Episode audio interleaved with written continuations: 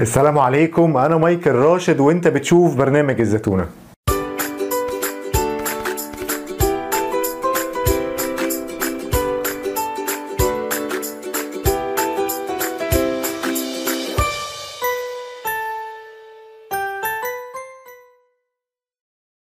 كل مرة مع بعض في برنامج الزتونة بناخد زتونة وتلخيص كتاب جديد وكامل في اقل من عشر دقايق.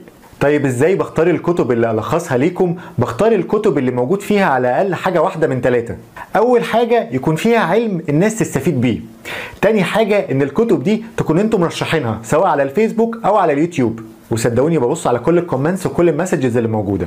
تالت حاجه ببص عليها ان الكتاب بيكون بينقل امل، بينقل طاقه ايجابيه للناس، سواء بقى عن طريق كلام ايجابي بيتقال في الكلام، او ان الكتاب يكون بيحكي عن تاريخ حاجه معينه حصلت والحاجه ديت ممكن تديك امل. الكتاب بقى اللي معانا النهارده من النوعيه دي، اللي بيكلمنا عن اشخاص قدرت ان هي تغير في المجتمع بامكانيات بسيطه جدا. كتاب بيدينا امل ان احنا ممكن نغير في المجتمع اللي احنا عايشين فيه. كتاب بيديك امل ان انت لسه ما جبتش اخرك، انت ممكن توصل اللي انت عايزه اكتر من كده. كتاب بيقولك ان انت رغم الظروف والتحديات والضغوطات اللي حواليك والجهل بتاع الناس اللي حواليك ممكن توصل لاي حاجه انت عاوزها طالما انت مؤمن بيها جواك. فخليكم مركزين قوي الحلقه ديت، واوعدكم ان انتوا هتخرجوا بطاقه ايجابيه عاليه. وبناء على رغبتكم في اننا ندرس مع بعض كتاب عربي، جبت لكم النهارده كتاب حلو جدا اسمه صنايعية مصر. صنايعية مصر هو اجدد كتاب لعمر طاهر، وعمر طاهر يعد من الكتاب الشباب اللي موجودين دلوقتي على الساحه لان هو مواليد خمسة وسبعين. عمر طاهر عمل كتب كتير زي وصف مصر وزي قهوه وشوكولاته وزي ما يحكمش. كمان في كتب من اللي عملهم اتصورت افلام زي فيلم تير انت وفيلم كابتن مصر. الكتاب ده يبان صغير كده زي ما انتم شايفين، ولكن الكتاب ده موجود فيه مئتين وسبعة وسبعين صفحه بتحكي على اثنين وثلاثين شخصيه اثرت في تاريخ مصر الحديث. من الحاجات اللطيفه اللي خدت بالي منها ان كل الشخصيات اللي موجوده في الكتاب هي تقريبا موجوده على الكفر بتاع الكتاب. طبعا مش هينفع احكي لكم عن كل ال اثنين وثلاثين شخصيه اللي موجوده في الكتاب ده لسببين. اول حاجه علشان ما احرقش الكتاب، خصوصا ان الكتاب لسه جديد والكاتب مصري عربي، والمفروض ان احنا نكون بنشجع الكتاب العرب ان هم يكملوا في مشوارهم. تاني سبب هو ان الكتاب فيه اثنين وثلاثين شخصيه، وده معناها ان الافكار اللي موجوده جوه الكتاب ده كتيره جدا، ولكن ده ما يمنعش اننا نعرف ايه هي الفكره الرئيسيه اللي موجوده جوه الكتاب ده عن طريق ان احنا ناخد امثله من الكتاب نفسه. فهناخد النهارده ثلاث امثله من الكتاب ده، هنعرف فيهم ايه هي الفكره المشتركه للكتاب، هنعرف فيهم ايه هو زتونه الكتاب ده، وهنعرف يا ترى عمر طاهر عايز يقول لنا ايه في كتابه النهارده صنايعية مصر.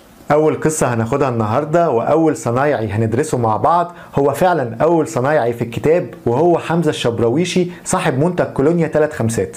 منتج شهير جدا جدا يمثل فخر للصناعه العربيه، كان اسمه هنا في مصر كولونيا ثلاث خمسات، وكان اسمه في السعوديه منتج سعود.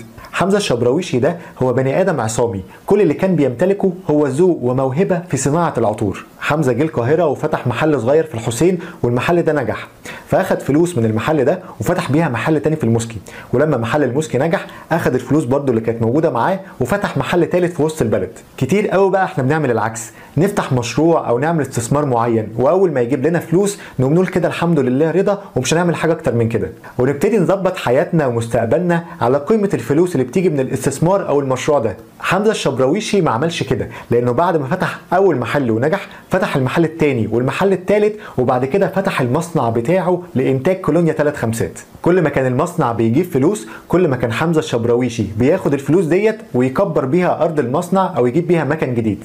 وبيقول لك برضو ان عبود باشا في مره كان عايز يشتري مصنع كولونيا ثلاث خمسات باي ثمن ممكن، ساعتها حمزة الشبراويشي رفض جدا جدا وقال له اللي انت عايز تشتريه دوت غير صالح للبيع.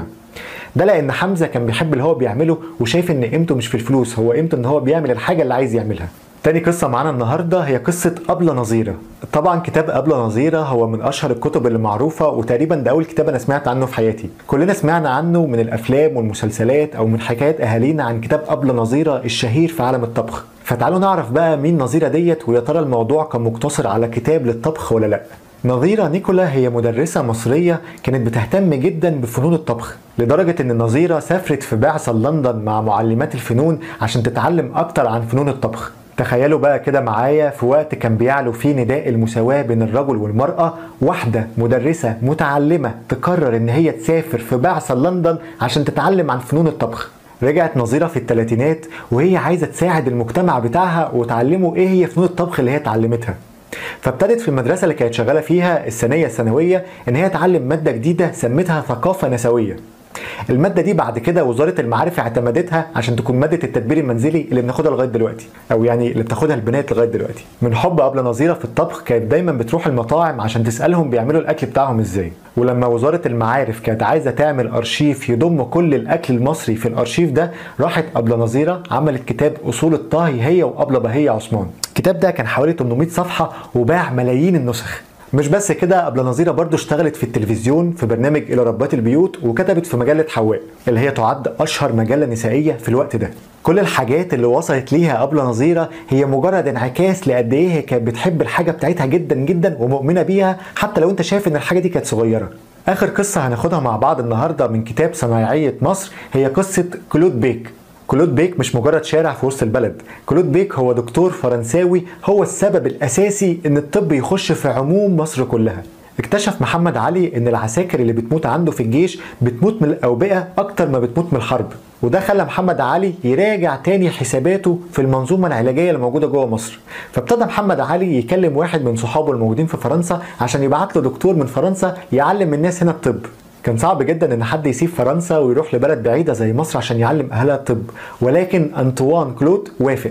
انطوان كلود واللي بعد كده سميناه احنا كلوت بيك كان حد بيحب شغله جدا جدا. لما اتعرض عليه ان هو يدرس الطب في مصر ابتدى يشوف في دماغه كده المستقبل بتاعه هيكون عامل ازاي، ابتدى يحس بمجد الحاجه اللي هيعملها لما يبتدي ياسس الطب من اول وجديد في مصر. كلوت بيك قرر ان هو مش هيستخدم اي حد اجنبي تاني عشان يعمل المنظومه العلاجيه دي في مصر، فعمل اول ديوان للصحه في مصر وعمل مستشفى عسكري وكانت وقتها في ابو زعبل. في الاول الناس ما كانتش متشجعه ان هي تدرس الطب في مصر، فعملوا منحه ماليه وطعام مجاني واقامه مجانيه لاي طالب هيجي يتعلم الطب على ايد كلوت بيك. بعد فترة كده اشتهر اسم كلوت بيك في مصر جدا جدا، بقى عنده ديوان الصحة بتاعه وبقى عنده المستشفى اللي هو مصممها وبقى بيتدرب على ايده اكتر من مائة طالب.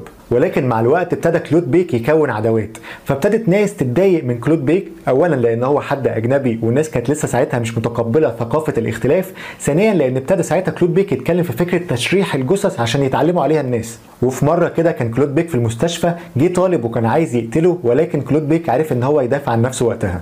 انا بس حابب اقف في النقطه ديت واقول لكم طبعا ان اي حد تاني مكان كلوت بيك كان رجع تاني على بلده اللي هي فرنسا، ولكن كلوت بيك قرر ان هو هيقعد وهيكمل في مصر وهيعمل حاجات اكتر من كده كمان. ده زي ما قلت لكم عشان هو شايف في دماغه حاجه معينه عايز يوصل لها ومؤمن بيها.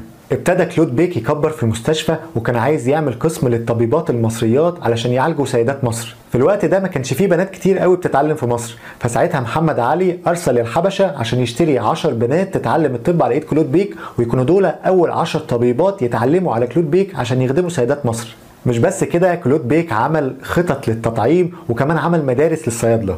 ومن كتر ما كانت مستشفى ابو زعبل بتكبر قرر ساعتها محمد علي ان هو ينقل المستشفى ديت من ابو زعبل لقصر كده موجود في وسط البلد اسمه قصر العيني اللي هي القصر العيني دلوقتي. بالرغم من الظروف الصعبه اللي شافها الراجل ده وبالرغم من الاحباطات اللي كانت حواليه وبرغم من الجهل اللي كان حواليه، الا ان هو قرر ان هو يكمل في المسيره اللي هو ابتداها من الاول. ويمكن لو كان كلوت بيك او اي حد غيره من الناس كان استسلم بسرعه ما كناش وصلنا اللي احنا وصلنا له دلوقتي. من الثلاث قصص دول تترسم قدامنا فكره واحده وزتونه واحده تدينا امل زي ما قلت لكم في المستقبل، انه زي ما قلت لكم مهما كان قدامك من احباطات او مشاكل او جهل او اي حاجه، طالما انت مؤمن بحاجه وبتشتغل عليها هتوصل لها، يعني هتوصل لها.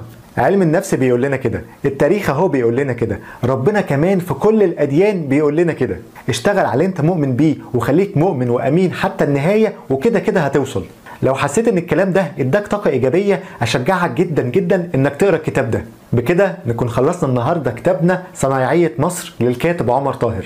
ما تنساش لو الحلقه دي عجبتك تعمل شير عشان تخلي غيرك يستفيد بيها، وما تنساش عشان تتابع كل اسبوع زتون الكتاب جديد في اقل من عشر دقائق تعمل لايك وسبسكرايب للبيج بتاعت الزتونه على الفيسبوك واليوتيوب تشانل بتاعت الزتونه. كان معكم مايكل راشد برنامج الزتونه، شكرا.